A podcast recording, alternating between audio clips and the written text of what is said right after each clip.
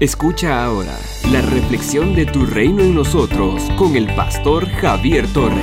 Javier Torres. A vosotros, primeramente, Dios, habiendo levantado a su Hijo, lo envió para que os bendijera, a fin de que cada uno se convierta de su maldad.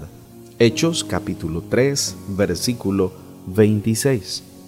En el libro de Hechos, en el capítulo 3, verso 11 al 26, aparece el segundo discurso del apóstol Pedro.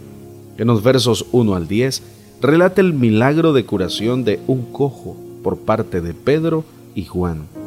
Está bien claro que el milagro se realiza en el nombre de Jesucristo de Nazaret. Verso 5. De manera que los apóstoles no atribuyen la curación a su poder ni lo realizan por su propia popularidad, sino para glorificar al Señor. Ver al hombre caminar causa asombro en la multitud, de modo que todo el pueblo se congrega alrededor de los discípulos en el pórtico que se llama de Salomón. Pedro aprovecha la ocasión para predicarles acerca de Jesucristo, como el Mesías que Dios Padre había prometido enviar para la salvación de su pueblo.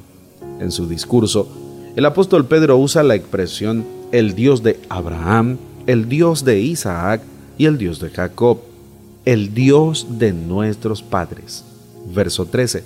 Es una expresión muy propia, usada en el Antiguo Testamento, precisamente en el libro de Éxodo capítulo 3, verso 6, verso 15 y capítulo 6, versículo 2.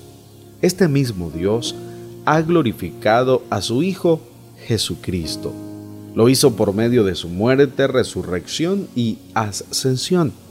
La palabra griega para hijo también puede significar siervo. Los judíos no podían concebir a un Mesías que fuera siervo sufriente.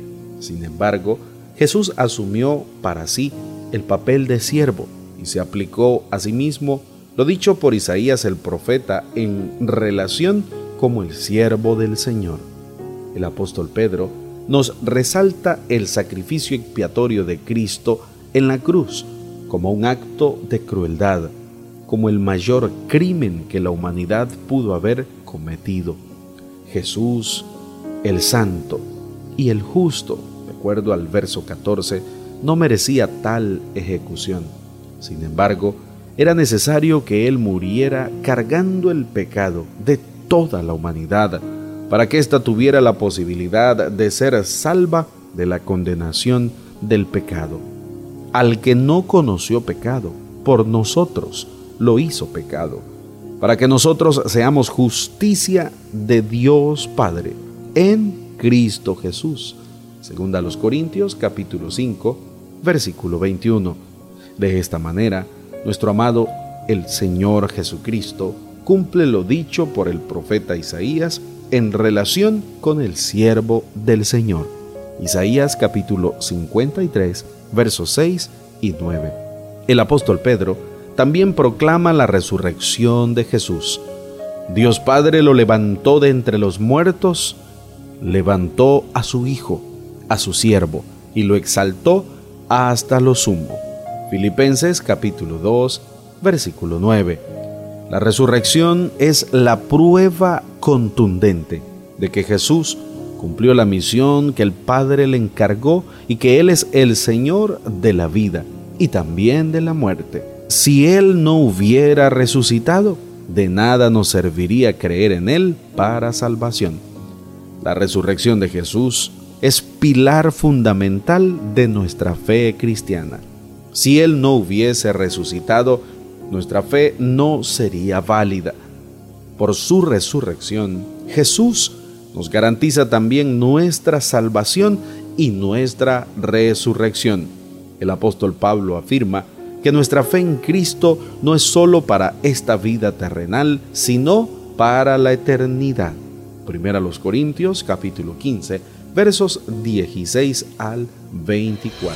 Somos una iglesia llamada a establecer el reino de Jesucristo en Nicaragua. Nuestra misión es predicar las buenas nuevas de salvación a toda persona, evangelizando, discipulando y enviando para que sirva en el reino de Jesucristo.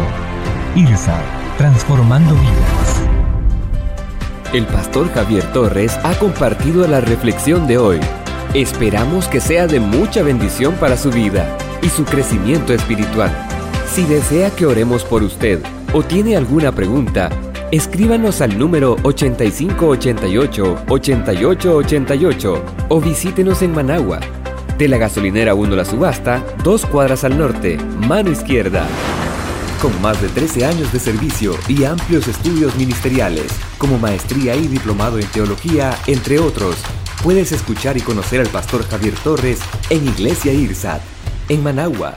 Para más información visita javiertorres.com. Tu reino en nosotros.